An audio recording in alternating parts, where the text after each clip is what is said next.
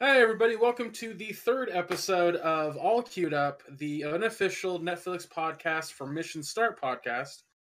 Um, if you're new to the show, new to the podcast, what Josh and I here do uh, is discuss um, two specific Netflix original programs.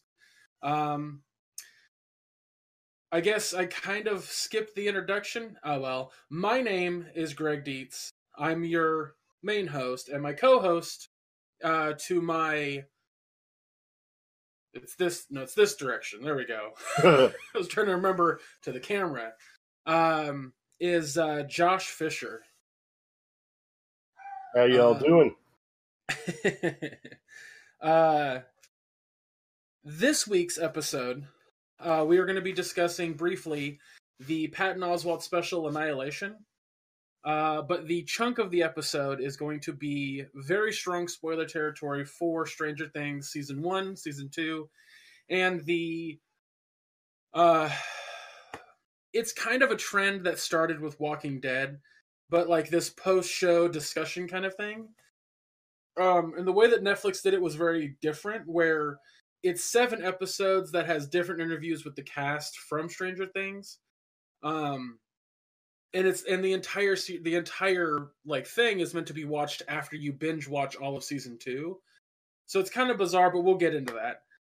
Uh but let's start with uh the patton oswalt special. Um it is a it's his most recent stand-up special where he basically for an hour discusses politics. Um he doesn't really dive into some of the more geeky material that he used to in the past but he also talks very strongly about and not very briefly for like he uh, like i would say that almost the second half or at least the third the last third of the entire thing is about his life after his wife passed away. Um so we'll we'll get into that uh right now. Um the i actually watched this whole thing while giving blood about two weeks ago. Um and uh, I'm sitting there like because I have to give platelets, which means that it takes about an hour and a half to do.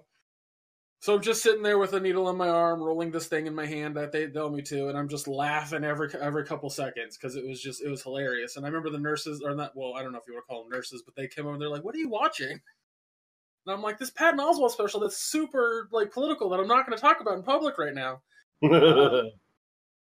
But yeah, that first like 20 minutes is all like I don't want to say anti-Trump, but it's pretty strong anti-Trump. Um. It's yeah, it's not because it's not just anti-Trump. It's like anti everything around Trump too. Um, it's very funny. It's I mean it's if if you're not a fan of of who he is, of who Trump is, then you're probably going to find these jokes very funny. Uh, how did how did you feel about that that segment? I thought it was hilarious, especially how you know he used to wake up, check his email, check Twitter, and now it's like, okay, check the email. Oh God, oh God, now I've got to look at Twitter. Shit, what's he done now? You know, because obviously, on a three-hour time difference from the East Coast to West Coast, things have already happened, and it's just like, Jesus. But Yeah. uh, I, I thought it was pretty funny. But it's like he was saying. He said, "This orange buffoon." This orange scrotum, whatever it was that he called him, I think Cheeto dusted scrotum. Cheeto dusted scrotum, and that's pretty appropriate. I feel. Uh, sorry, uh, that's just what I think. Uh, um, Look, I mean, I, I I used to have this mentality where I'd say no politics on the podcast or streaming, but I get that. back when back when politics wasn't as what it, what it is when it wasn't what it is now that was absolutely a, a, a possibility. Don't talk about politics because it's a sketchy subject but it's at a time now where we have somebody in office who's so awful that we have to kind of be outspoken. And like i even watched the mark Maron special and that was Oh, that was a very good one. He spent like a, a 20 minutes himself Mm. talking about current politics and I, I I mean, don't get me wrong. The Mark Maron one is and as as as funny as the Patton Oswalt one. Like I loved both. I was like, yeah, watch both these in a day, and these are great. Um, oh, they, they they really were, and uh, I can uh, relate to things in both of them personally. So. Yeah, yeah, yeah. Um, they're definitely for people our age or older. Um, but uh, but yeah, like I think it's totally fair to say that you and I don't like Trump we don't have to say where we affiliate when it comes to our political alignments, but it's absolutely like, yeah, fuck Trump. Um, pretty much. I mean, I mean, I'm in that boat. So, yeah, and and a lot of what he says is very accurate. You know, he makes a point through comedy that it's not so much that Trump is a terrible politician or that he his policies are as awful. They're awful, but that's not the point that he tries to make. The point he tries to make is he needs to not be on Twitter. Like that's a big problem. Um, because of his views are so outlandish and crazy that the more he's on Twitter, the less uh, competent this country looks. Absolutely. And uh, he says that very poignantly and very funny. Um, but uh, I would like to talk to the person who doesn't agree with that viewpoint and see if they found what he said funny. Um, but then again, if you follow Patton Oswalt on Twitter, he's very outspoken against the current administration. So mm-hmm. It wasn't yeah, too terribly shocking he talk about it. I enjoy what he usually tweets, and uh, you know, and that's a point he made. He didn't want to dwell on it too much because he's like, you know, most people would think, oh, comedian, you should be happy. You should be happy this guy's in office. It's like, no, now we've got too much material. It's like, look, look at this guy. He he's an idiot. Look what he's doing now. Oh, get a picture and let me turn around and send this to Instagram. It's like, oh, look, now he's eating shit. He's literally eating shit. And you turn around and it's like, what? I missed it already? Yeah, it's just. Yeah, yeah, it's it's you know, with with other presidents, it's the once a month sort of thing, or you know, twice a month sort of thing. With Trump, it's literally every day, and it it just becomes overbearing. It's overwhelming, and uh, but he, you know, like he he tells that in a very comedic way, like Josh just said with the uh, the eating shit thing, like yeah but uh, he does spend a hefty amount of his of his show on that. And then then he briefly talks about some other things here and there and i don't really remember what they were because they weren't as important. It almost felt like filler for the center of the show because he knew he was going to start strong and end strong. And so that middle bit is kind of forgettable. Uh plus I mean, it was, it's also been about two weeks since either you or i watched it. Right right. So I'm only remembering the stuff that really stood out. And the second part that I want to talk about is when he lost his wife. Oh. Uh, and it happened just after his last Netflix special, just a couple of days after that was released last year. Yeah. Yeah. Yes. Um, I remember hearing about it back in April, and I was I in my mind I remember thinking this this is this would be devastating for literally anybody. Like I don't think there'd be anybody who would be like okay with it. I think a lot of people at a certain point, like let's say it's cancer or or, or some other disease that's slowly de- de- uh, slowly killing the person that they love, and there's a point where they can come to terms with it they start to go through the grieving process prior to the person's death. So after the person's death, no problem. Like not no problem, but they're able to get over it a little bit faster. He didn't have that ability. It was almost it was almost instant. Uh, so for him, it was a very hard process, and he's also the kind of guy that he was a geek growing up. He was a nerd. He didn't have a lot of female opportunities.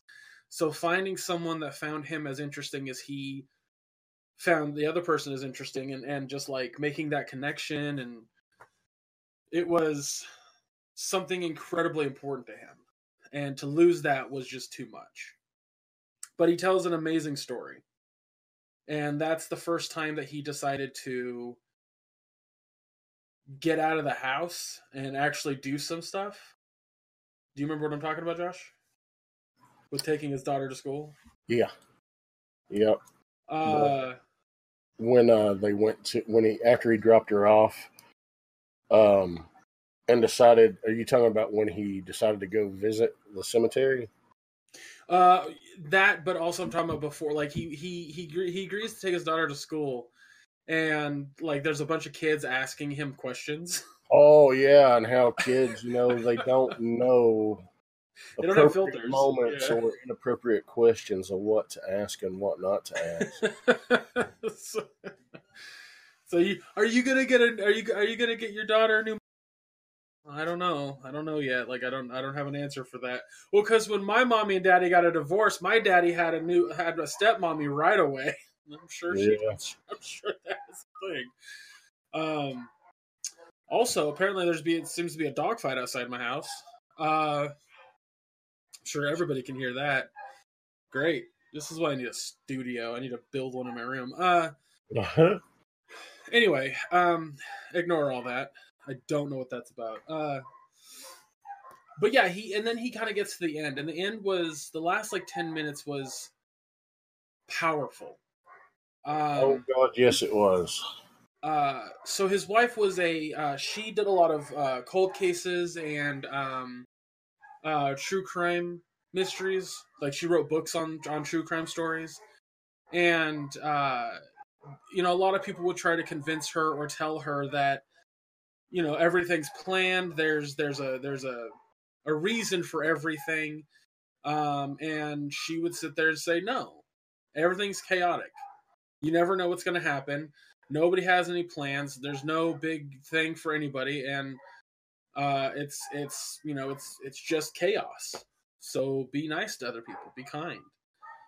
Um and uh i was sitting there i was sitting in the the the blood source and i like i actually started to well up a little bit. Because like that that for me speaks volumes. I can't speak for josh here and i'll let him kind of touch on how he felt about it but there's a uh when I was in seventh grade, I can't I, I I had this realization of oh, there's no God. In my mind there was no God.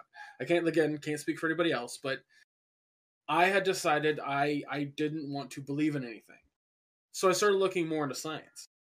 And I had figured out that through just normal scientific study that the universe is just chaos and meaning that our lives are just chaos. There's no plan for anything. Things just happen. And then Carl Sagan came in with Pale Blue Dot, and that whenever I'm feeling overwhelmed or well, whenever I'm feeling like I can't get a hold of any situation or anything like that, I listen to Pale Blue Dot, and it actually calms me down. And for Patton Oswalt's wife, I guess, I, I guess a wife, fuck it. Um, she kind of had the same attitude of of things aren't going to be great. Things are going to suck. So be kind to one another. Don't let th- oh my god is anyone going to like again chaos. uh um sorry for our listeners if that's loud, but I can't do anything about it. Um uh, but yeah, things suck. So be kind to one another. You never know what somebody else is going through, and it, it just like I love that quote. Everything's chaos. Be kind, or things are chaos. How did she say that? How did he say that? She, said, she said, "It's chaos. Be kind." It's Four- chaos. That's right. Just four words, and pretty powerful ones at that. Really, to just sum it up. Um, but yeah, carry on. No, I was I, was- I was just Okay. that's all I was getting at. Is it, it it was very it was a very powerful statement to me, and I could see how powerful it was to him and how he basically has used it now, and uh, I'm gonna keep using it because I feel like it exemplifies how I am as a person. So, but how did you how did you feel about that, Josh? It hit me pretty hard. It hit me really hard. Um, I I flat out cried. Misty, I was watching it. She was asleep, and the next thing I know, I hear her crying, and she had actually woken up and been watching it almost from the beginning. And it's like I didn't mean to wake you up. She's like, you didn't wake me up, and she was just, you know, um, I can relate to that situation though because I have been through that situation. Really? Yeah. I, and it was unexpected. It was terrible. Um, and it's like you said, no way to ready yourself for it. And it's one of the most absolute terrible things anybody could ever go through. And I would never wish that on anybody, not even the orange dusted scrotum, Cheeto dusted scrotum. I mean, I, I wouldn't even wish that on him, and I despise that guy Yeah. but uh, it's a terrible thing and it's everybody deals with that type of grief in their own way and it's you know i didn't have how long were he and his wife married over a decade i know i think but i know their daughter was Yeah, only like like seven when it happened Yeah. you know, I didn't have years and years and years with this person. I had a very short time with this person, and there were no children involved. So I can only imagine, you know, and they always say, you know, pain's pain. Mhm. There's no way to measure one person's pain compared to another person's pain, but I can't fathom the emotion that he actually had to go through. And if something were to happen to Misty and I had to tell Madison, I don't know if I could survive that, man. I really don't. Um, it was just a terrible thing. So that's why it was so personally touching for me because I've been, I've had to deal with the loss of a significant other. Um, and now, you know, here I am, uh, from Virginia, just like Patton Oswalt. You know, he's from Northern Virginia, but he's from Virginia. Uh, I grew up geek. I didn't have a lot of females interested in me growing up, or you know, um, and I'm you know heavy into nerd culture still to this day. Um, I just I relate to him in a lot of ways in that regard, the type of person he is and his background he came from, and then just finding somebody that you mesh so well with, and then to lose that all in an instant is just it's too much for anybody to take. And the whole it's chaos be kind thing. And he was trying to argue with her.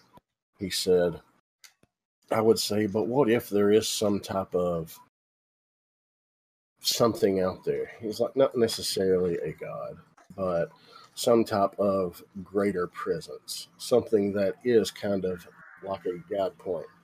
She's like, no, it's chaos, just be kind. And then he says this line, and it's his way of dealing with it, but he said she won the argument in the shittiest way possible. Dude, that made me start crying like a little girl with a skin knee because, you know, it's it, it was awful. It was awful. But it was very powerful, and I've always liked Patton Oswalt, and I think I, I love how just flat out nerdy he is, just self-proclaimed geek, but he's also very creative, and I like how he has worked through this, um, using his and using this uh, and his creativity to move through it and work through it, and you know it's a process. It takes you never get over it, but you know it's the that old adage, you know, it gets easier with time is true. But Yeah, I think that's I think that's if if anybody can take anything away from this special, it's use Patton Oswalt as a barometer of of how one can handle grief and how one can move forward. You know, he makes it very, very like a very strong point that you're never gonna get over it. You're never gonna just move past it. You know, he he's there's days where he'll just break down and cry because he misses her so much. And he goes, I don't think I'll ever not do that. But there is a point where you realize that if you're not living, then you're not remembering them for who they were. And I think that people who have gone through loss need to have that idea need to have that thought process of the person wasn't around for me to mope. You know, when my when my mom lost her brother Billy uh, due to cancer, and she just was super mopey. I remember talking to her and saying that I don't think Uncle Billy would want you to do this. He'd want you to do things and move on and and enjoy life. And uh, she she agreed and decided to go out with her friend one night, and that's exactly what she needed. So, um, and he kind of he he expresses that that's what he does with his daughter. That's what he does with his with his creative works. Is he puts himself out there because he knows that's what she would want him to do. So, but it, for anybody, I'm sure that Josh and I are on the same page. High, high, high recommendation for it. Um, it's it's an hour long. It's literally only 60 minutes. It's intelligent, poignant, hilarious. I I couldn't recommend it more. Yeah, it's it's very very uh, quality entertainment and insight into what he's been through, uh, Yeah. told in a beautiful fashion. Yep. He is a master of words. He really is. Yep. I knew that was the cops outside. Chaos. Um Just be kind. boy, that's some fun noises for everyone, isn't it? I after the dog started to stop barking and I could start hearing like people on loudspeakers. And I'm like, is that the cops? So I'm texting my mom to see if she's like at the window. She's probably at the window, not paying attention to her phone. Is Uh, your mom one of those like no, no, no, nosy like my mom looking at the window if she hears the My both my parents are. well, Uh, all right. Well, that's just going to be some background noise for y'all. Um, okay. So the second thing we are going to talk about is all of Stranger Things. oh Uh, yeah, We'll talk about season one here because Josh hadn't seen season one until very recently here. Uh, but also, I'd like to do a thing on the show where if we Uh-oh. Decide to review a show that has seasons prior to it, so if like we do season three of a show, we will talk about season one and two. We kind of did it with Voltron yeah. and I and I kind of plan on doing that as we go with the show since it's brand new.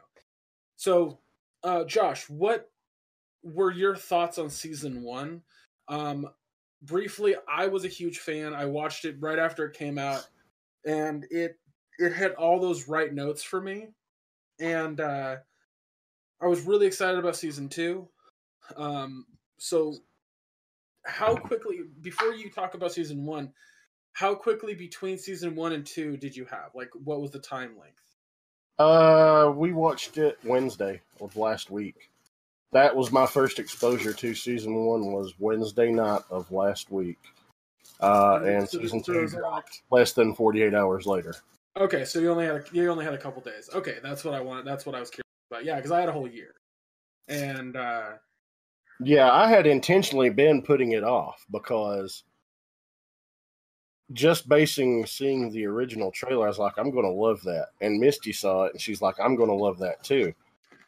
And we don't watch a lot of actual TV, TV. And with her work schedule and everything, it's hard for us to really get invested heavily. So we only follow a few shows. So we intentionally put it off for a while until it's like, well, let's wait a while because in a downtime, then we can watch it. okay. so to um to let the audience know, if you haven't seen Stranger Things, we are about to talk everything about Stranger Things. So spoilers abound. Be warned.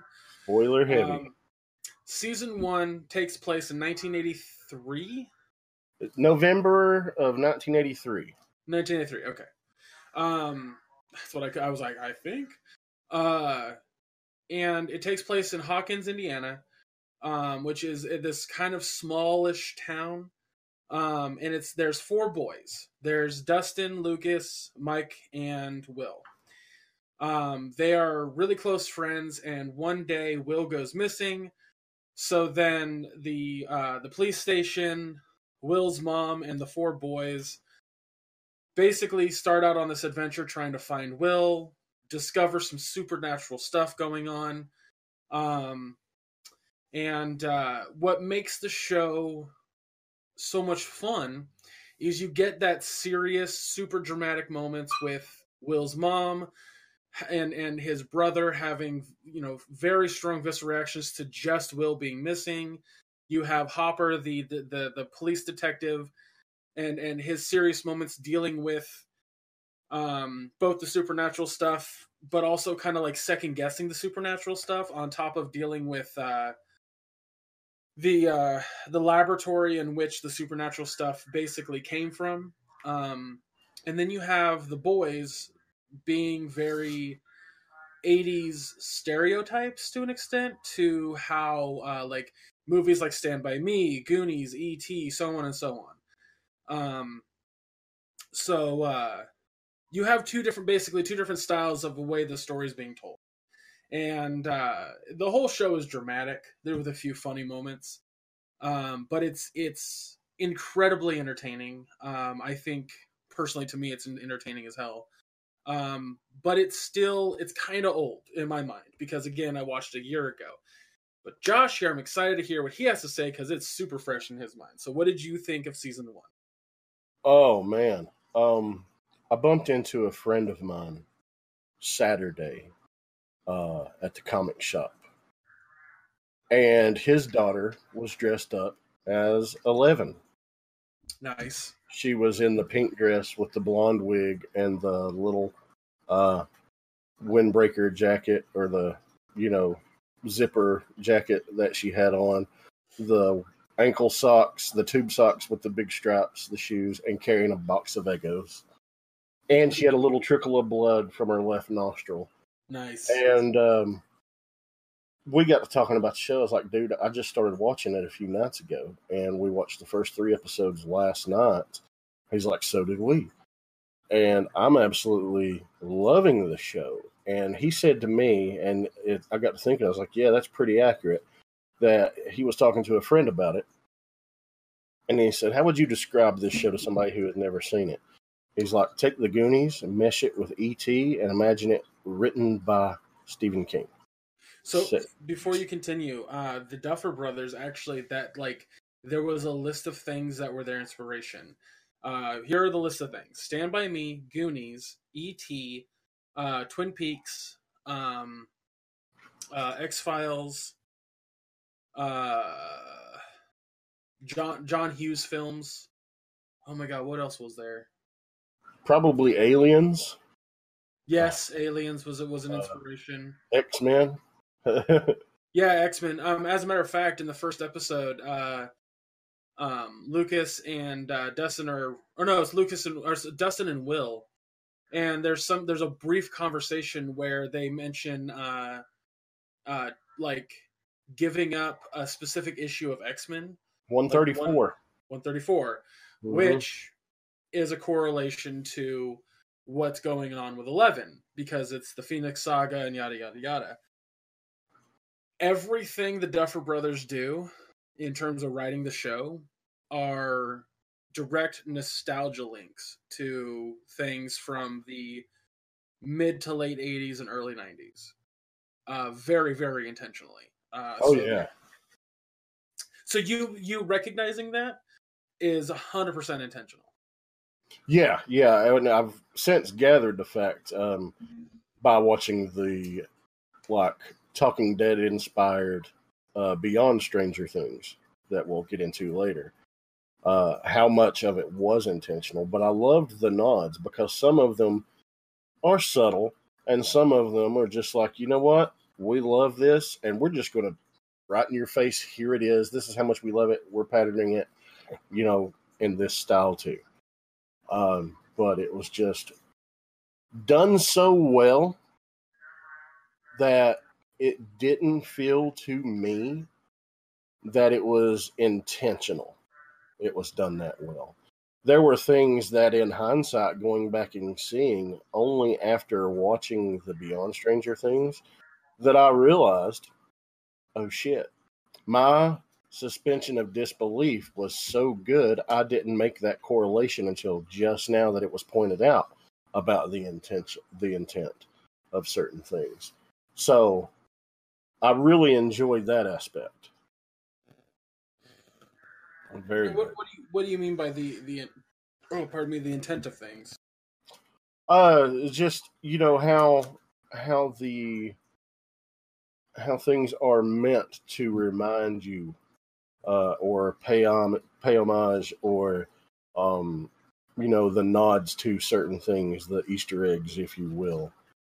Like season two, Sean Astin's character in a tunnel after looking at a map, total reference to the Goonies. You know, and he even Yeah. actually says pirate treasure.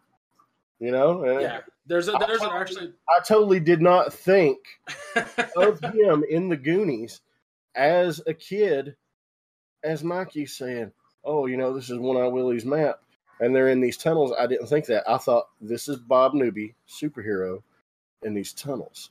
I didn't make that correlation. I knew there was a Goonies feel, but a specific correlation like that, I never made that until completely after because in the moment I was so engrossed with the storytelling and the visuals that nothing else entered my mind at all. That's what I Um, mean by disguising yeah. the intent. Yeah, yeah, yeah. Okay, gotcha, gotcha, gotcha. I was gonna say because yeah, Shawn Levy, uh, talking beyond Stranger Things, like he reveals some intentional um correlations to things, and I remember the the actors just going, "I didn't even pick up on that." So Yeah, I had the same feeling on several things. Also, side note, Shawn Levy, I was like, oh my God. He was in the movie Zombie Nightmare with Adam West that MST3K spoofed. And that's on Netflix. ah, well, there you go. I didn't even. I didn't even. yeah, yeah. Give that a view. And you'll see like 20 year old Shawn Levy with 80s glorious feathered mullet hair. It's hilarious. um yeah i think yeah it, it's funny when i talk to people about uh about stranger things i get one of two reactions. I get uh uh sorry my parents are texting me about what the cops are doing outside. Um i get one or two reactions. I get people saying that it's too nostalgic which i totally understand because I've even discussed in the video game podcast we do that sometimes nostalgia can be a bad thing. Um, if it's used in such a way that doesn't doesn't promote a proper response to things. So, for example, to kind of clarify what I'm getting at here, if if you are the type of person that loves your nostalgia to a to a fault and you're not willing to understand that maybe your nostalgia sucks um then uh then that that's going to be a problem um but if you're the type of person that uses your nostalgia to create new things then that's where it's good and i feel that that's what this show does but there's a lot of people that feel like it's too strong on the nostalgia that instead of making a something that could have been their own they basically made a cross between Goonies and and Stand by Me or Goonies and ET. Yeah. And I I totally understand that, but at the same time that doesn't necessarily mean it's bad. Yeah. Yeah. So, But it pulls from multiple sources as inspirations and paying tributes to, and still manages to be its own thing at the same time. uh, that's think that's, that's what a lot that's of people- said. Probably dismiss. Yeah. Absolutely. I think uh um I think the Duffer Brothers do a really good job at making a show that's strongly inspired and nostalgic for them with what they've watched and what they've experienced growing up, but also at the same time made something that my nephews can watch where their nostalgia doesn't exist yet, first off. Secondly, um they have no connection to half of the stuff that's that that was used for inspiration. They still haven't seen Goonies. They still haven't seen Alien, um, which, as their uncle, I should fix that. I know. Uh, You have a homework assignment, sir. yeah, I I keep meaning to have them watch Alien, but it just never happens. Um, but they like they love Stranger Things. They adore that show. I could talk to them for hours about Stranger Things because it's that good of a show. And I think that's what the point that I like to make to people about who critique the show on its strong nostalgia tendencies is that it's not what makes the show good. No.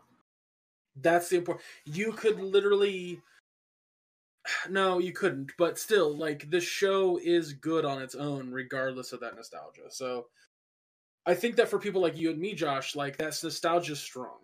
And that absolutely adds to the enjoyment we get from the show. But when you think about the people who don't have the nostalgia, like the fact that they enjoy it just as much is awesome. Exactly. Exactly. We've Uh, tried to get Madison to sit and watch it, but she only watched the first episode. But she is easily frightened by things. Uh, Uh, so I'm going to try to get her into it. But she's like, she knows who the characters are because, you know, I have a surround sound system. So when we watch something, I like to enjoy it in all of its glory. Um, so, you know, her her bedroom's down the hall. You can actually hear the living room television better in her bedroom than you can in here sometimes. So sometimes I forget and we're late at night watching it and she'll say something that occurred to me on the show. I was like, You haven't even watched the show. She's like, I've listened to about the whole thing though.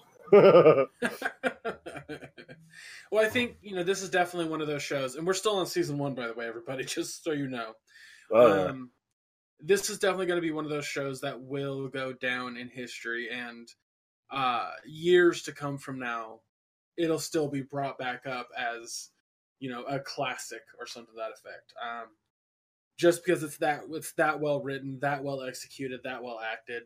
oh, the acting. Is Winona Ryder not the picture perfect neurotic basket case of a mess? She, yeah, she She does. is fantastic. Yeah, she she's yeah, I yeah, could not agree more with that. I think uh I also think that it was really smart of them to cast her in that role, uh simply because she herself carries a nostalgic uh breath to her. Mm-hmm. Um Most people's first exposure to her in our age bracket would be Beetlejuice. Um, yeah, and you know she uh she she was awesome in that movie Ow. i've got a kitten here it's messing with my mic cord and i'm trying to get away from it before you unplug Like, I'm, gonna mess, swatting at me. I'm gonna mess up your podcast. yeah. but yeah she uh her her reaction though to learning about will going missing um and then her just diehard belief that he is still out there that he is alive and then her communicating with him and everybody's just looking at her like she's nuts. She's like, I know I look like I'm nuts. I know it sound nuts, but it's still true. She pulls that off to such perfection. Yeah.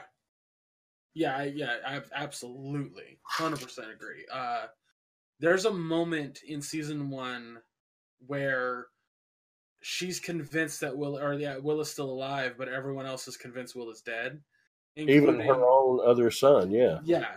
And so there's that argument between them on the street.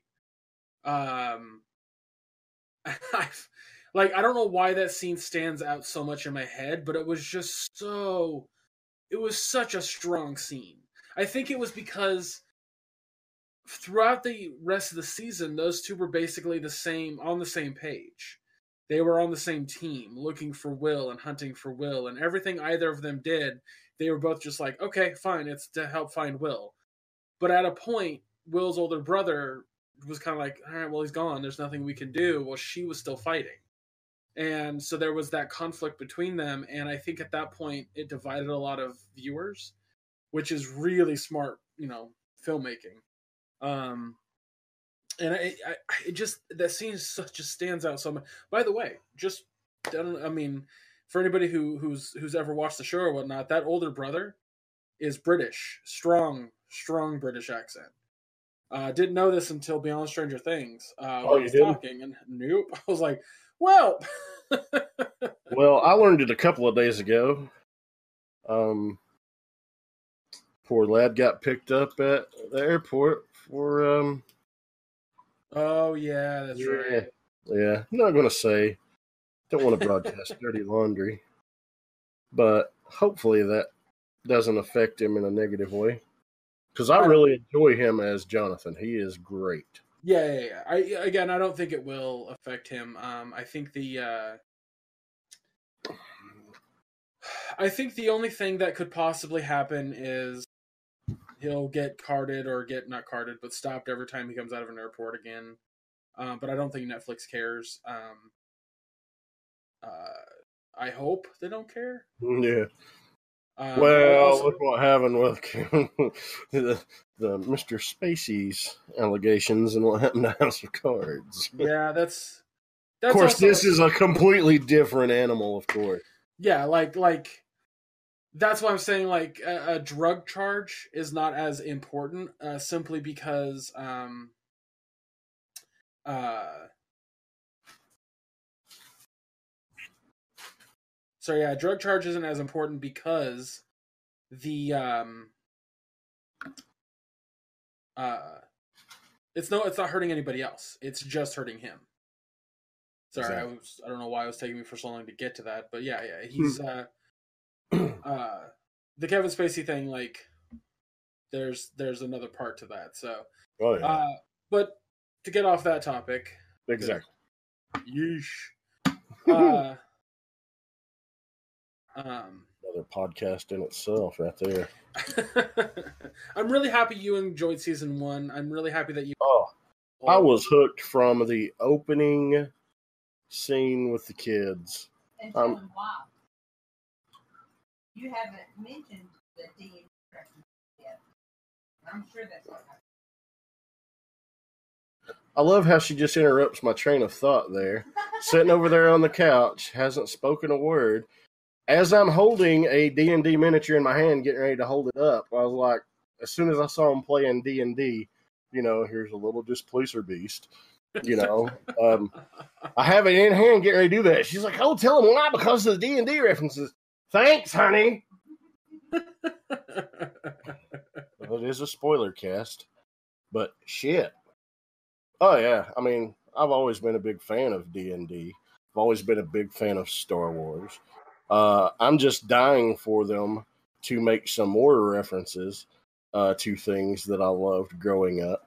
Even though I don't feel it is that nostalgia heavy, but when they do hit those notes, it's a good feeling, and uh, it makes my inner nerd just cry out with joy. I love it so much. But yeah, man, as soon as I saw him playing D and I was hooked. I was like, oh, all right, these kids are awesome. And you know, then talking comics, comics that I've grown up reading and read the same comics that they're referencing, the same time period that it's happening in. Uh, that was something I could really relate to, you know, because I was just they're all about 12 years old in the first season. Uh, so a lot of the things that they were going through, I was going through as well. A couple years behind that, of course, but still, I still remember what it was like during that time, the things I was into, and that was a great thing. Yeah, yeah. I think that also influences their curiosity so much too. Is that not only are they into like they they're in the AV club, they're into science, they're you know they're they're essentially good friends with their teacher, but they also like they are super geeky. Like you look around that basement or their rooms individually, you know the rooms you get to go to. It's like us at that age. Hell, it's like me now. Honey, what was my room like the first time you ever stepped foot in it? it was full of your toys. What was what was what was hanging from the ceiling? Um, there were, I think you had your um, Millennium Falcon hanging from the ceiling, and also some of your G.I. Joe helicopter. yeah, I had vehicles hanging from the ceiling. I had shelves lining my walls. I was, I'm still that way. Uh, so I love the whole thing. Like, can you make this fly when they hold up the Millennium Falcon? I was like, yes, do it. Uh, but yeah, that's yeah, that's that's fun. I think that's that's exactly like your your attitude towards that is they were going for. They definitely wanted people like us to connect to those kids as strongly as we did. Um, but but- even without that, I still think there would have been a strong connection to them. I was just about to say, yeah, I was just about to say that like my mom's not geeky at all, and she found a strong connection to those kids. So, hmm um, but yeah, I, I mean, if you haven't watched season one at this point, what are you doing with your life? Um, also, if you're watching this podcast and you don't have Netflix, I just thought of that. Like, that's weird. Uh, but um, but yeah, let's let's let's move on to season two since that's the topic of discussion here. Um, what were your thoughts on season two? I think season two took everything from season one and built upon it masterfully. Um, I really enjoyed the character progression and how, okay, at the end of season one, you know, spoiler alert, like we said, it's spoiler heavy. Will is saved by, you know, 11, but now 11's missing. You know, um, everybody's trying to return back to their normal lives. But at the start of season two, we find out nobody's life is really all that normal compared to what it was, you know, and that becomes one of the recurring things throughout season two. Things will never be the same again. Um, but season two, I really liked how in season one Lucas was distrusting of Eleven and went to be trusting of her and befriending her in the end. And now there's a new girl in town, Max, and how Mike is just absolutely like, no, we're not having it. She's not a part of this group. Don't want her around. And Lucas is the one who's like, oh, come on, you know, it's like they switched roles there. Yeah, yeah, yeah. yeah. I, I really think something that I think something that they all deal with uh, in season one that they don't have to deal with so much in season two is uh, d- disbelief amongst them, amongst them, amongst them. I Yeah. think uh, I don't know why I said it so amongst them. Um, like for example, there's a lot of nah from Lucas. Like, eh, it's probably not a monster, but whatever. Uh, yeah. But in, in season two, like, that's just not the case. So there's just, I don't know, there's a lot there. There's a lot more there. Uh, And I love how when she's brought in and he finally decides to break it all down for her, he's like, okay, this is what happened. This is the story. And she's like, okay, come on. That didn't happen. That's ridiculous. And this is crazy. Uh, you know, kind of poking a little bit of fun at the show in itself. It's like, yes, we realize that some of these things are absurd, but you're still here. You know, you're still Yeah. watching. yeah, um, exactly. but I really, I really enjoyed um, how Steve, from you know season one, Steve went from being this kind of a douchebag, but not a total dick bag, um, kind of guy, to redeeming himself at the end of season one, to basically becoming the lovable big brother Steve, who just for some reason always seems to end up getting his ass kicked at the end of each season. yeah, uh. But I really got like, you ever see the movie The Monster Squad? Yeah, oh yeah. The Rudy Wolfman from the Monster Squad. He-. Yeah, Rudy from the Monster Squad. He was the older kid that the younger kids wanted to hang out with and be cool and hang out. He kind of gave me that. He's a Rudy from the Monster Squad, kind of an older teen, hanging out, looking out with these guys. But at the same time, he was like, okay, I love the big brother, little brother dynamic that him and Dustin formed. I Yeah, really yeah. love that. Uh, you know, it, it's it was really interesting to me that those two got paired together, simply because I, I would have never thought that to be a thing. Uh, but I adored it. Like the whole time, like I was just like, this is this is a fun pairing. Yeah, it really, really was. And it was more than just an amusing pairing. There were some actual, like, you know, okay, he's really taking a shine to this kid. He's really wanting to help. He's really wanting to give him legit advice. It may not be the best advice, but he's still wanting to be there. And uh, just the whole I liked how they're like, okay, uh, well, Dustin, we got to find something for him to do. Oh, look, Steve, you know, we need something for him to do. Let's put them together somehow. And it, just how they did it was brilliant. Yeah, absolutely, absolutely. I um, I, w- I would like to have seen more uh with them in general, but I get why you know, like you want the story to progress, so you don't want to spend too much time with these characters. Yeah, but I mean, if there's ever a standalone episode with them, I wouldn't be upset about that. yeah, yeah, same here. That was great. Um, Oh. I thought uh, so. So there's actually something really funny in season two that I wanted to kind of bring up, and that's Eleven's progression through it.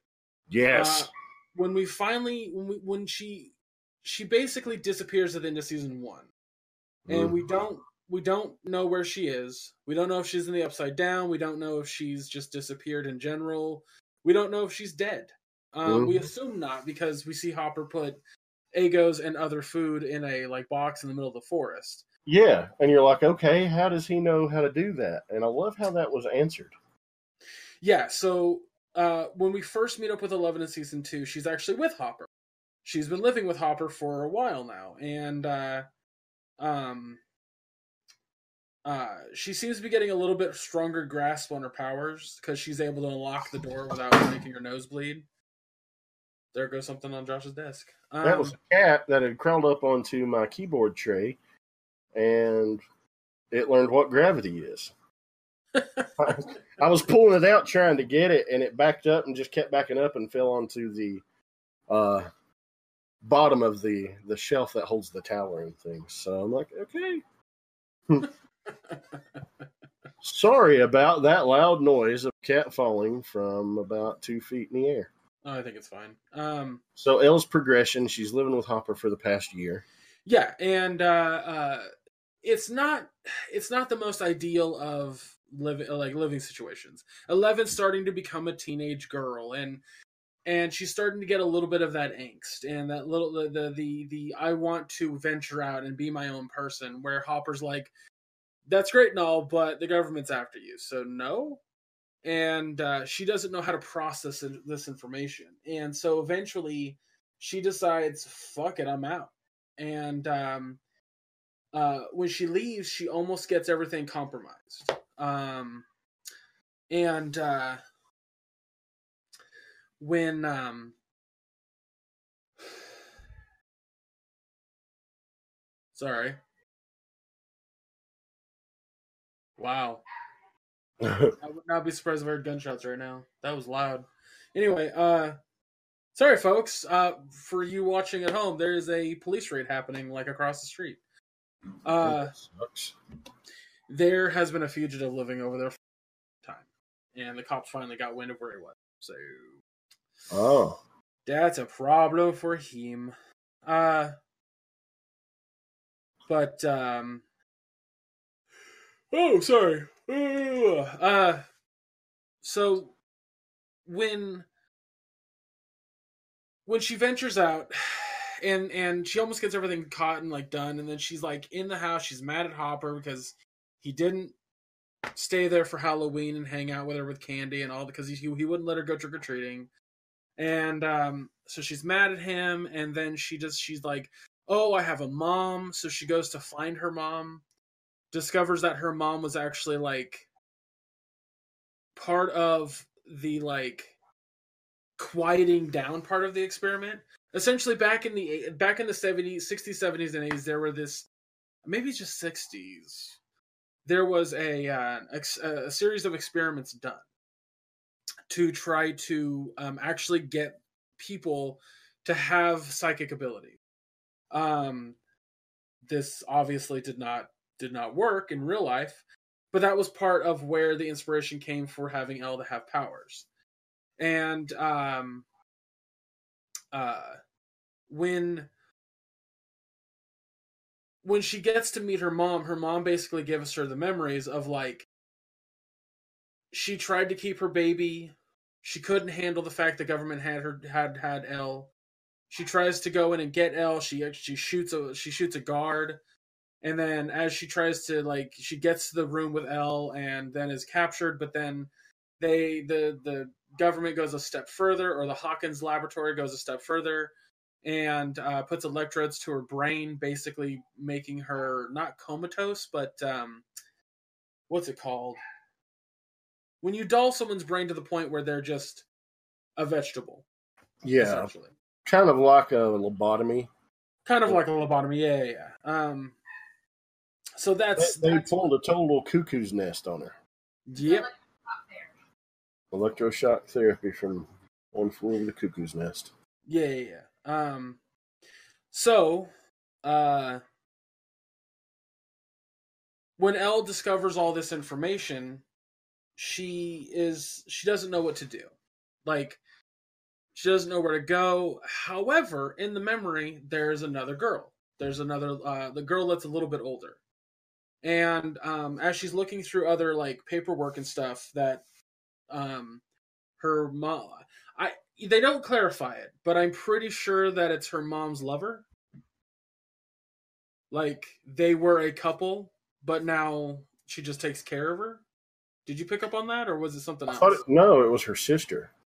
was it her sister? I think as I I I picked up I picked up uh, uh, significant other is what I got from that.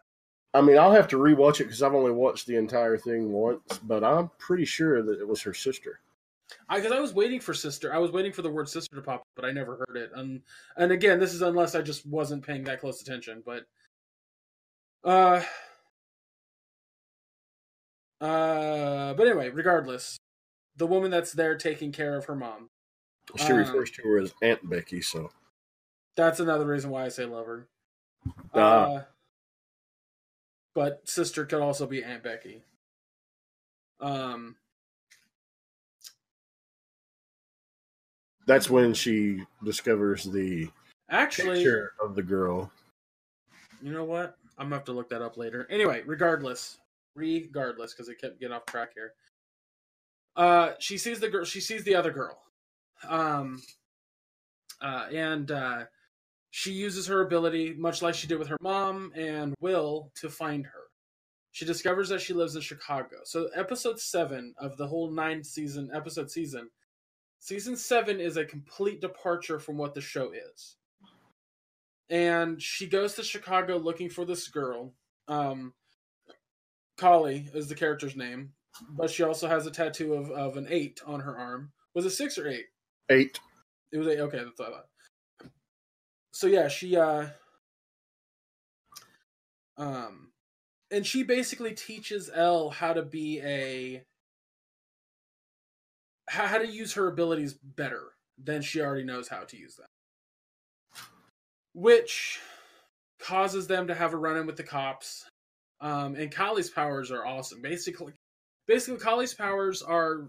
She also has psychic abilities, but they are um, uh, mind altering. So she can make people see whatever she wants them to see. Whereas El can just move stuff with her mind, and of course, find people via going into the void. Um, Yeah, um, Kali is kind of like Dani Moonstar from the New Mutants. there you go. Mental image projections uh, to Yeah. where they're so real people believe them. There you go. That's that's worded better than what I was trying to go for. Uh so oh gosh. I'm sorry. Uh uh she ends up coming to the realization that she needs to go back and help her friends in Hawkins. Hawkins. And uh from what I've gathered from most people and my own personal opinion, that is the weakest episode of the show. It's not an unnecessary episode, it's just not as strong. I don't know if you feel the same way, Josh.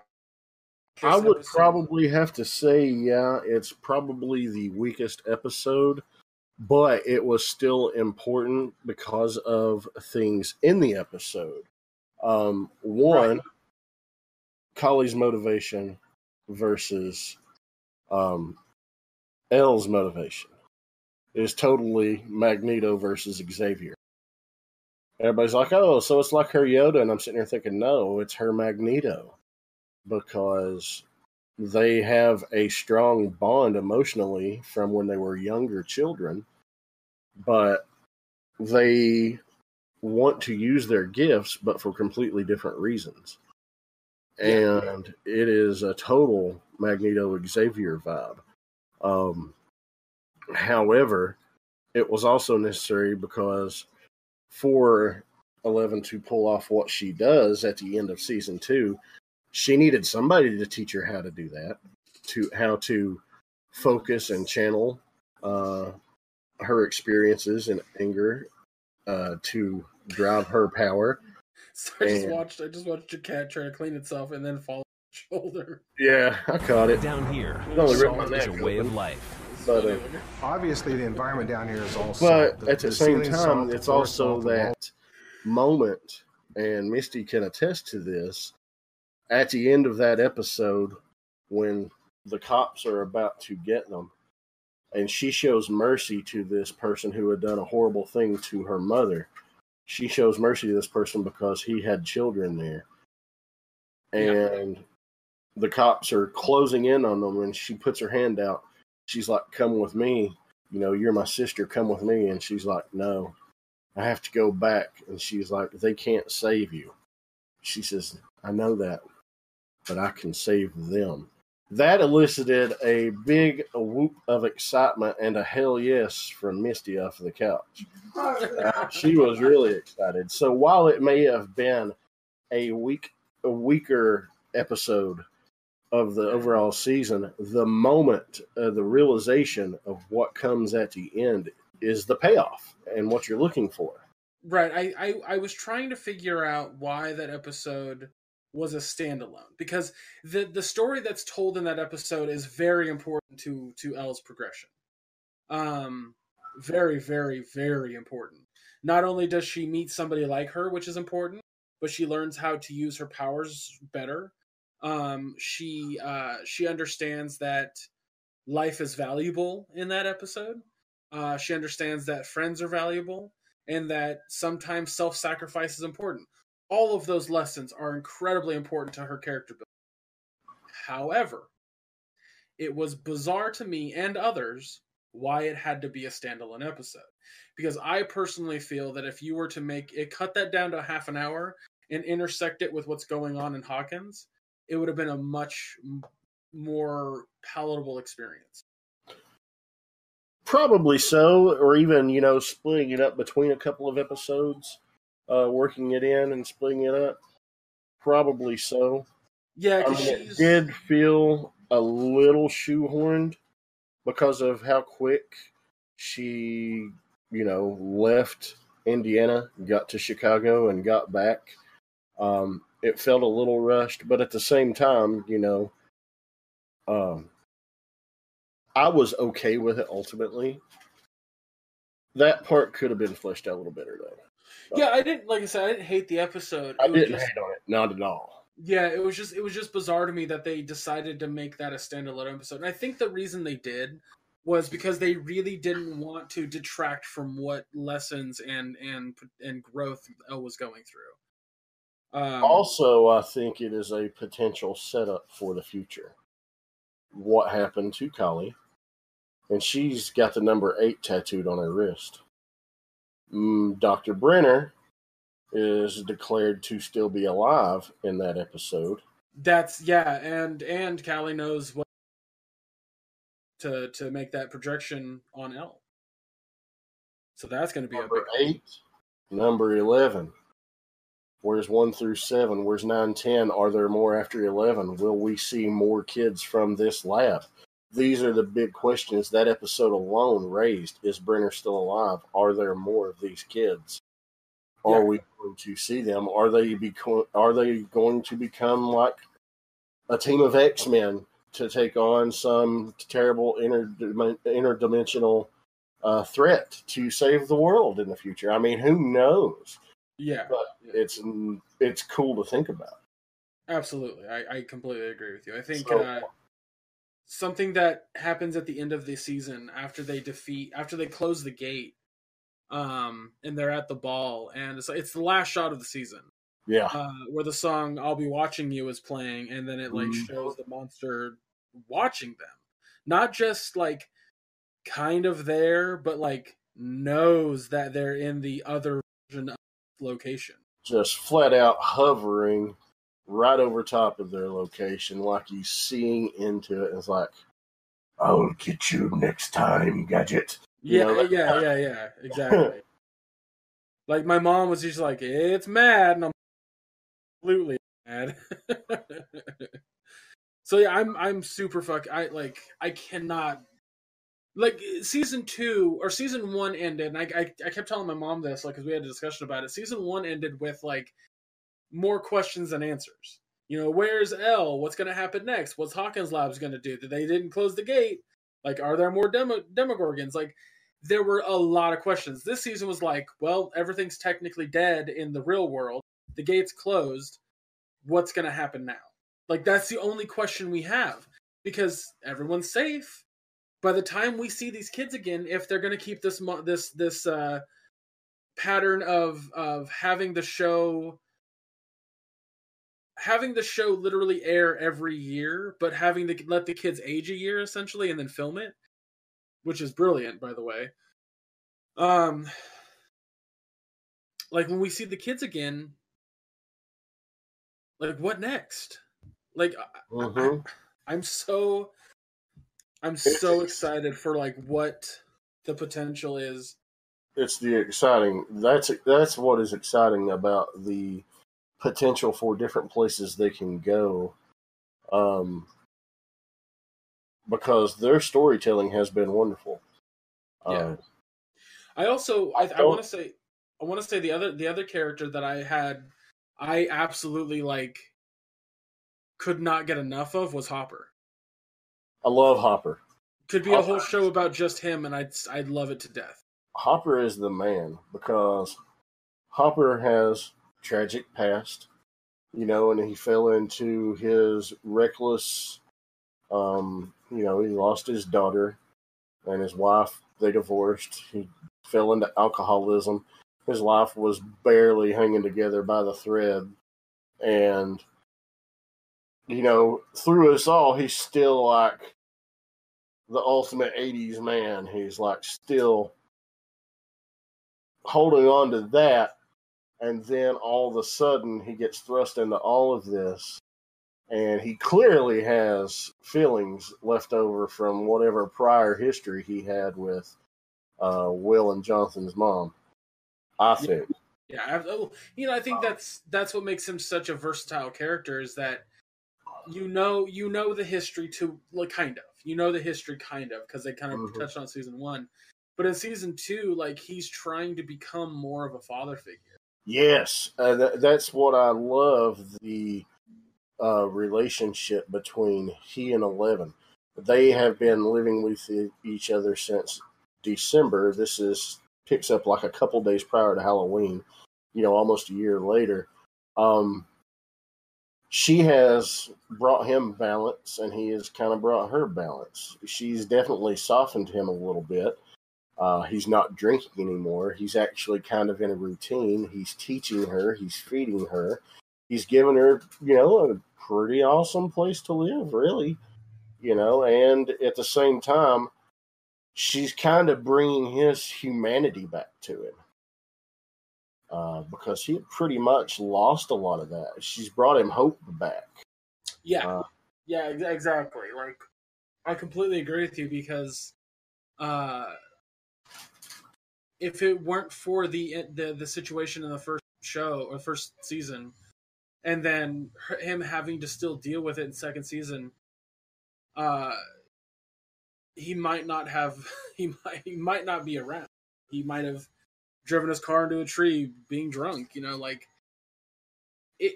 He talks about in the second to last episode, him and him and El are heading over the gate. He talks about how his life is a black hole. That bad stuff just seems to find him. But what he's failing to see is that all of this gave him purpose. All of this gave him a reason to not continue drinking, um, or at least excessively like he was. And I think that speaks volumes when a character doesn't recognize it, but you do, because that makes you that makes the character more realistic. Mhm. It makes it makes you kind of go like, yeah, I might not have recognized that about myself either. And it's just so it's such good writing. It's such good writing. But yeah, Hopper they, and the guy who plays Hopper, um, David Harbour. David Harbour, thank you. I'm so excited to see him as Hellboy now. Yeah, forgot about that. Hell yeah! Sorry, I just got real excited about that. I love Hellboy, so I'm I really do too. And But, I, you know, uh, I saw the pictures of him a couple about a month back, and I was like, "Oh my god!" I mean, I loved Ron Perlman as Hellboy, but he looked spot on, like he just walked off the comic page, perfect. yeah, yeah, yeah, yeah. yeah. and then after seeing him in this, I'm like, okay, they definitely made the right choice. Plus, Ron Perlman's like you know sixty some years old. yeah, yeah, and they and it's not being made by the same group of people. So if Yeah. it's not being made by Guillermo del Toro, I don't want Ron Perlman to be Hellboy. Yeah, exactly, exactly. Uh, But yeah, that's something to discuss at another time. exactly. Um, Uh, you know, I- initially, I didn't trust Bob. Uh, neither did I. Neither did I. He, I don't know. I I I, I kind of watched a few more episodes with. What it is is that, and and uh, uh oh God, what's the actor's name who plays Bob? Drawing a fat Sean Astin. right now. Sean Astin, thank you. Sean Yeah. Astin does an excellent job of playing the kind of guy who would be very, very particular on the words he uses. So particular that an outside source would hear it and just kind of like, all right, that seems kind of condescending, but I'm not sure. And there was a lot of times where Bob would talk, or he'd have little monologues, like short monologues. You're just like, boy, that seemed contrived. But it's not contrived from a script point, it's contrived from that's the character. That's how he would speak in that situation Mhm. and there are moments where he's he's not thinking he's just reacting and what he says and does is not what how he acted before Yeah, and so sean astin like i cannot express how good of a job he did with oh yeah, which is why they extended his role. which which which makes his death so fucking yeah, his death was really well done. uh yeah, initially I thought he was. Uh, the first couple episodes, I was like, man, he's a mole. He is a plant by Hawkins. He's trying to figure out more what's going on, but no, he was just oblivious and just If wanting counts- to be buddy. if it counts for anything i thought that all the way till the scene in hawkins lab Oh, really? Oh yeah, yeah. I was like, I was like, this seems all really weird and contrived. Like he's just there to intentionally like keep keep an eye on them. Uh, but then like, there were moments that started happening where he genuinely looked confused. This is what I was talking about, where he stopped sounding like he was very thoughtfully making making sure that his words counted, and it just went straight into like him reacting. And I was like, oh, oh, maybe Bob is just maybe Bob maybe Bob is just a little bit of a putz. Okay, Yeah. all Yeah. right. He was Um, definitely that. And then yeah, and then they started to express a little bit more about like who he was in high school, and I went, oh, Sean Astin, you son of a bitch. yeah, yeah. And, I, and I loved how he just picked up almost immediately Will's drawing when he was trying to flesh out and sketch the now memories, as he referred to them, of the mind flayer. He just walks in, he gets to looking around, he's like, wait a minute, wait, I know that. That's so and so late. This is a map. This is a map. And yeah, then when they show up in the tunnels later, he's like, "Holy shit, we're inside Will's map." You know, this is so. wha- Are we in his map? What? We're in his drawing? It's just Yeah. like, oh man, that was just so. And it's that moment I was like, okay, yeah, he's not a mole. He's just a blithering idiot, but a genius at the same time. He's Kind of like an idiot Yeah, he's he's an oblivious genius. yes. Um, Yes. but yeah, Bob Bob was easily one of the better characters. I want to I want to quickly touch on. We don't have a whole lot of time left, so I want to briefly touch on um, uh, the new characters. Uh, so we already talked about Kali. Paul Um, Reiser. Paul uh, Reiser, phenomenal work, well Oh, done. Loved You- it. Paul Reiser's character was definitely like you could kind of trust him, but you couldn't. You didn't want to trust him because he worked for Hawkins Labs. But you're like, man, it's Paul Reiser. Like I like you, but at an arm's distance. there was there was definitely some uh, throwbacks to aliens to oh yeah, yeah, yeah, Carter yeah, Burke because he's all like, "Trust me, trust me," and then leads them to doom. And then you know he's like, "Oh, you can trust me, trust me," and he seems like he genuinely wants to help. And it's like I want to trust him, but I just don't. Those are the moments. But The moments where I felt like I could trust him were when uh, he's in those big meetings and he's fighting everybody else about like yes. keeping Will alive and all this kind of stuff, and they're just like, "We don't care," and he's like, "Well, I do." you Ah, asshole." he's like, "No, that's not the answer." yeah, you know, that's what that's when I felt like I could trust him. But other than that, it was kind of like, he really does care and he really does want to do good. So yeah, and the whole moment when he like they're sending that team in, and all of a sudden they get slaughtered by all the demodogs, and he's watching on the monitors was a perfect callback to Aliens of the APC when he and uh, Sigourney Weaver and the Lieutenant Gorman are watching Apone's team get slaughtered by the aliens. I was like, oh man, that's great yeah, but I loved I loved Max. Yeah, that whole the whole scene where they were going through the tunnels and they were being attacked by the organs museum Yeah, was a complete and total throwback to Alien. When they were down there around the nuclear um, yeah, yeah, absolutely. Um, I was gonna say that uh, yeah, you, you kind of mentioned Max as a, and Billy as a, as a as a duo because well, before we get to Max and Billy, because Max and Billy are actually like the final thing I want to talk about. I want to briefly talk about the conspiracy theory character that. Uh, oh God, Brett Gelman was genius. I didn't realize that was him until today. That, that he played Murray Bauman. yeah, Loved him, even though he was just in the first episode and what the fifth or sixth one. You know, he just in those yeah, two he's- episodes, he's pretty much. The, he's in the first episode, and then he's in the yeah, like fifth and sixth episode. Um, and then uh, and the and a brief scene in the final one. Yeah, yeah, yeah, yeah. Because he's waving by at the yeah. Um, but that that fifth and sixth episode where uh um, I'm so bad with names. Jonathan and Nancy. older- Yes, Jonathan and Nancy. Thank you.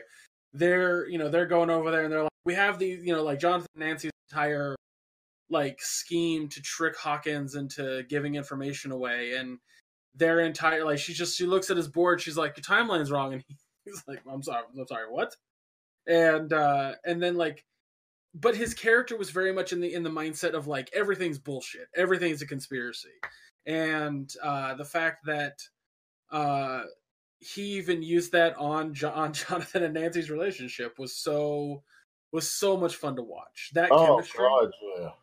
um, and then speaking of that, like he is an improv actor.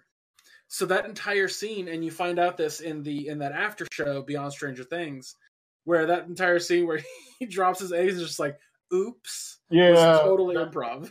yeah, that was pretty funny. It- absolutely brilliant. Like I could not love that more. Um, but uh, I really, really hope to see more of him in season three. Um, and I'm sure we will, consider considering the circumstances. But I, I think when we see him, it'll be like there is no actual conspiracy going on, and he's just making things up because he needs purpose. So we'll see where that goes. But I'm interested. Um, but let's talk about uh, um, Max and uh, Billy. Uh, Oh, he's he's such a douchebag. absolutely. I think I've always said this for a long time that when you introduce a villain, when you have a villain, especially a villain that's human, you have to give them something that makes them understandable.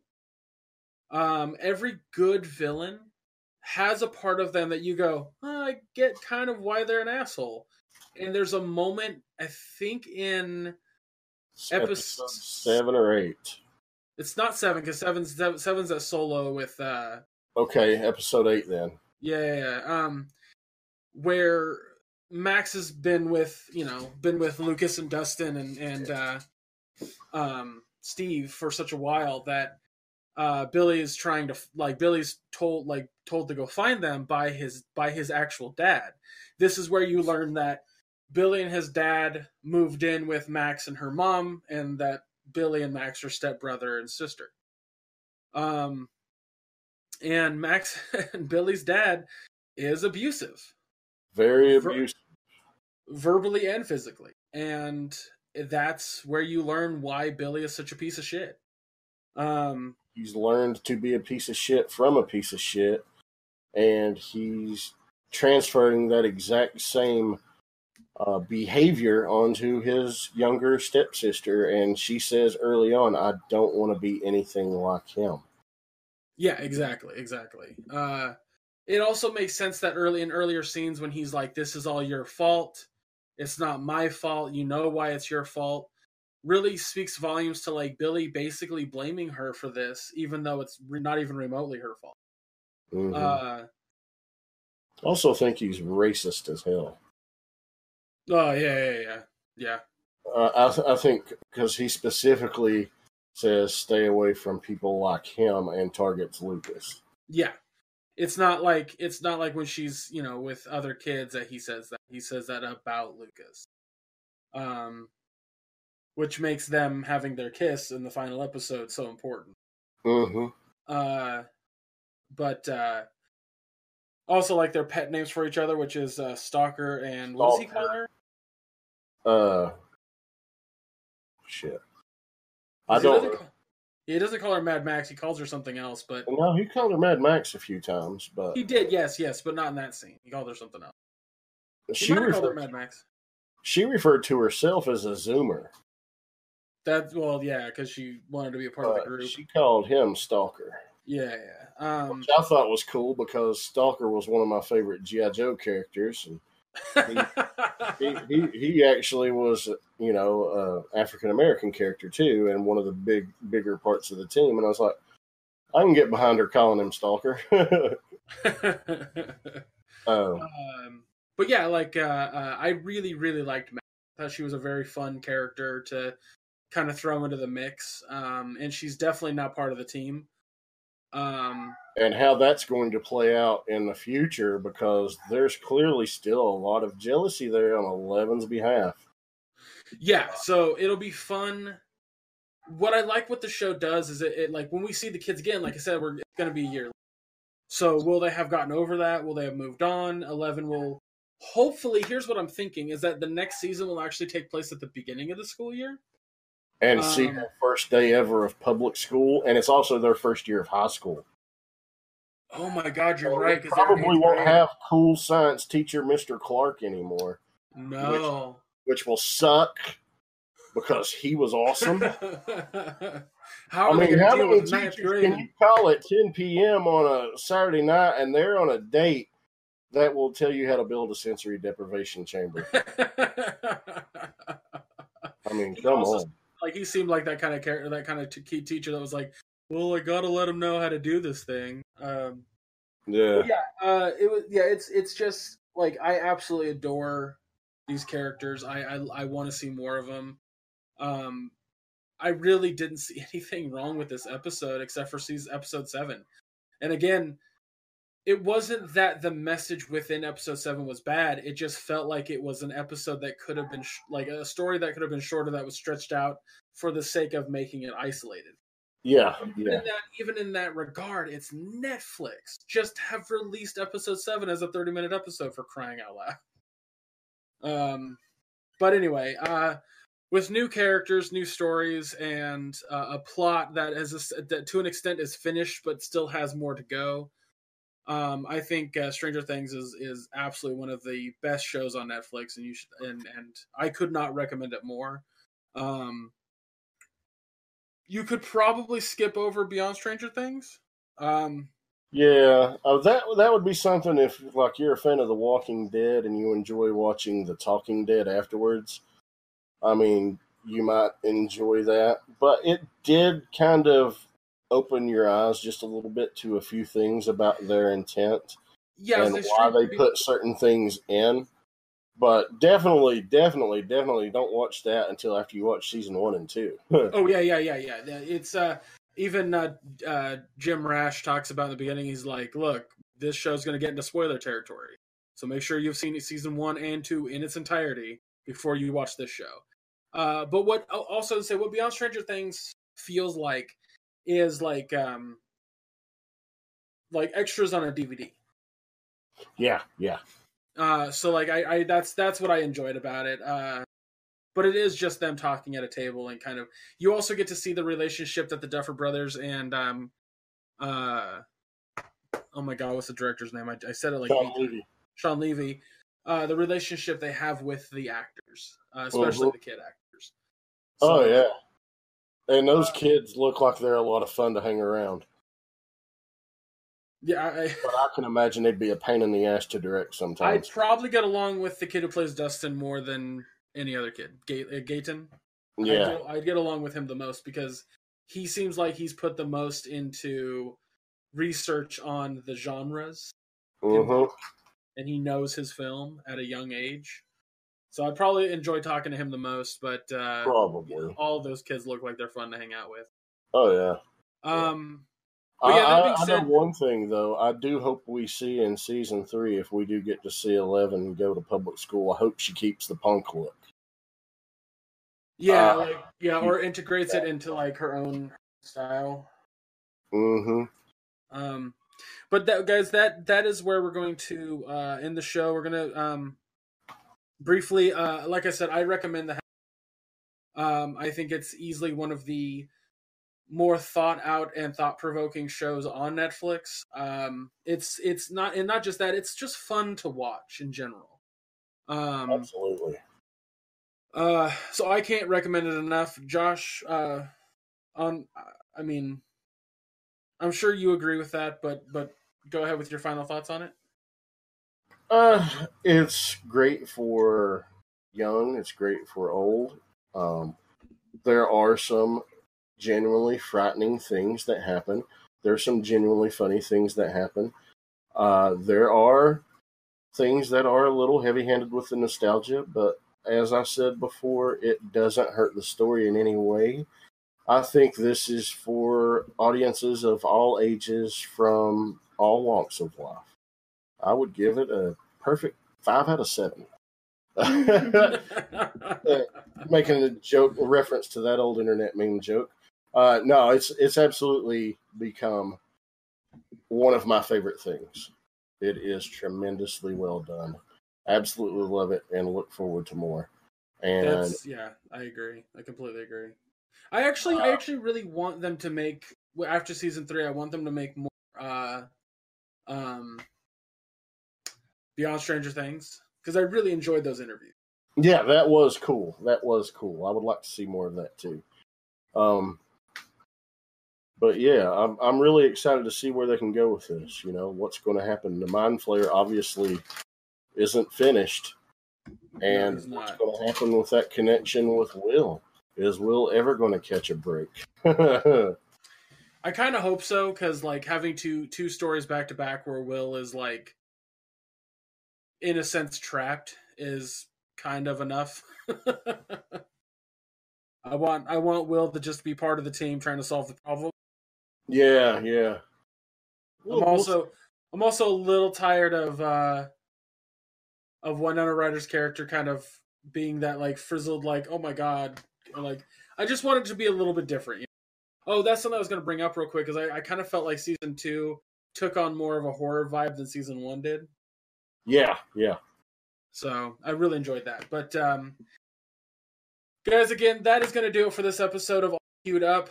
Uh, like I said, next week we are going to, or not next week, sorry, next episode we're going to be discussing Alias Grace, which comes out on the 3rd of November, and Mindhunter, which is already currently available on Netflix. So that'll be a lot of fun. Come back for that one.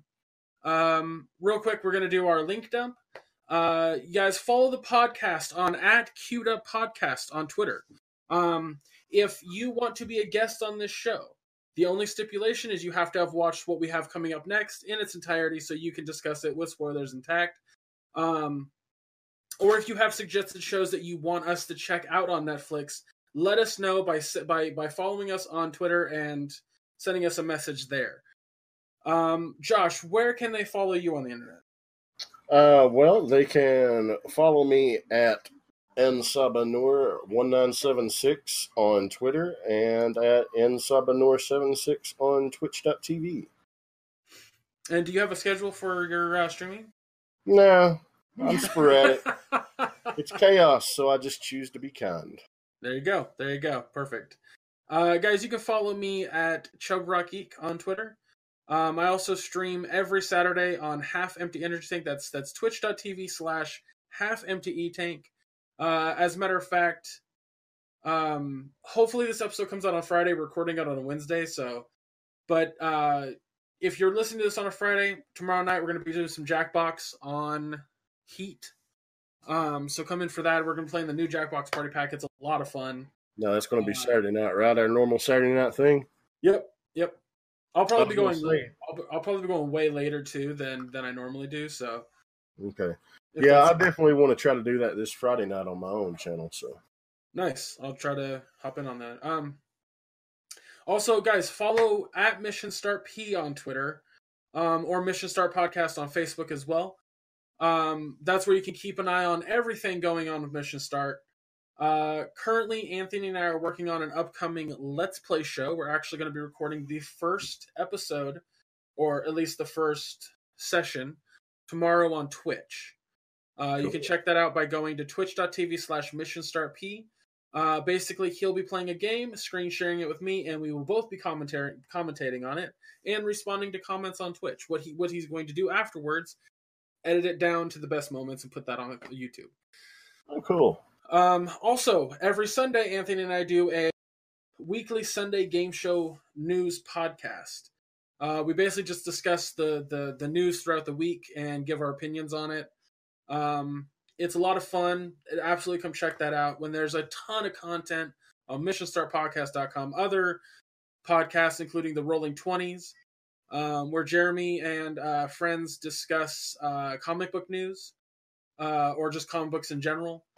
Uh, we have the Conover podcast where uh, individuals who went to a certain convention are able to get together and discuss what they liked and didn't like about that convention. Um, plus, again, we also have convention coverage on the website as a whole. So if conventions is something you're into, we try to get a lot of content up there, including pictures and opinions about the convention itself. So that being said, guys, thank you so much for listening. If you've made it this way, all the way through this podcast, we are trying to make this a better podcast, uh, but it is new, and we're working very hard on making sure that it is enjoyable to you guys. Um, if there's something you'd like to see changed, if there's an addition to something you want to see, like maybe the the the, the screen around us maybe less red, or if you want to see an intro, please let us know by going to our Twitter account or leaving comment on the YouTube video. We're more than happy to read them all. But again, guys, thank you for listening. Thank you for sitting through our ramblings about Netflix shows. Um, and we will see you next time. Take care.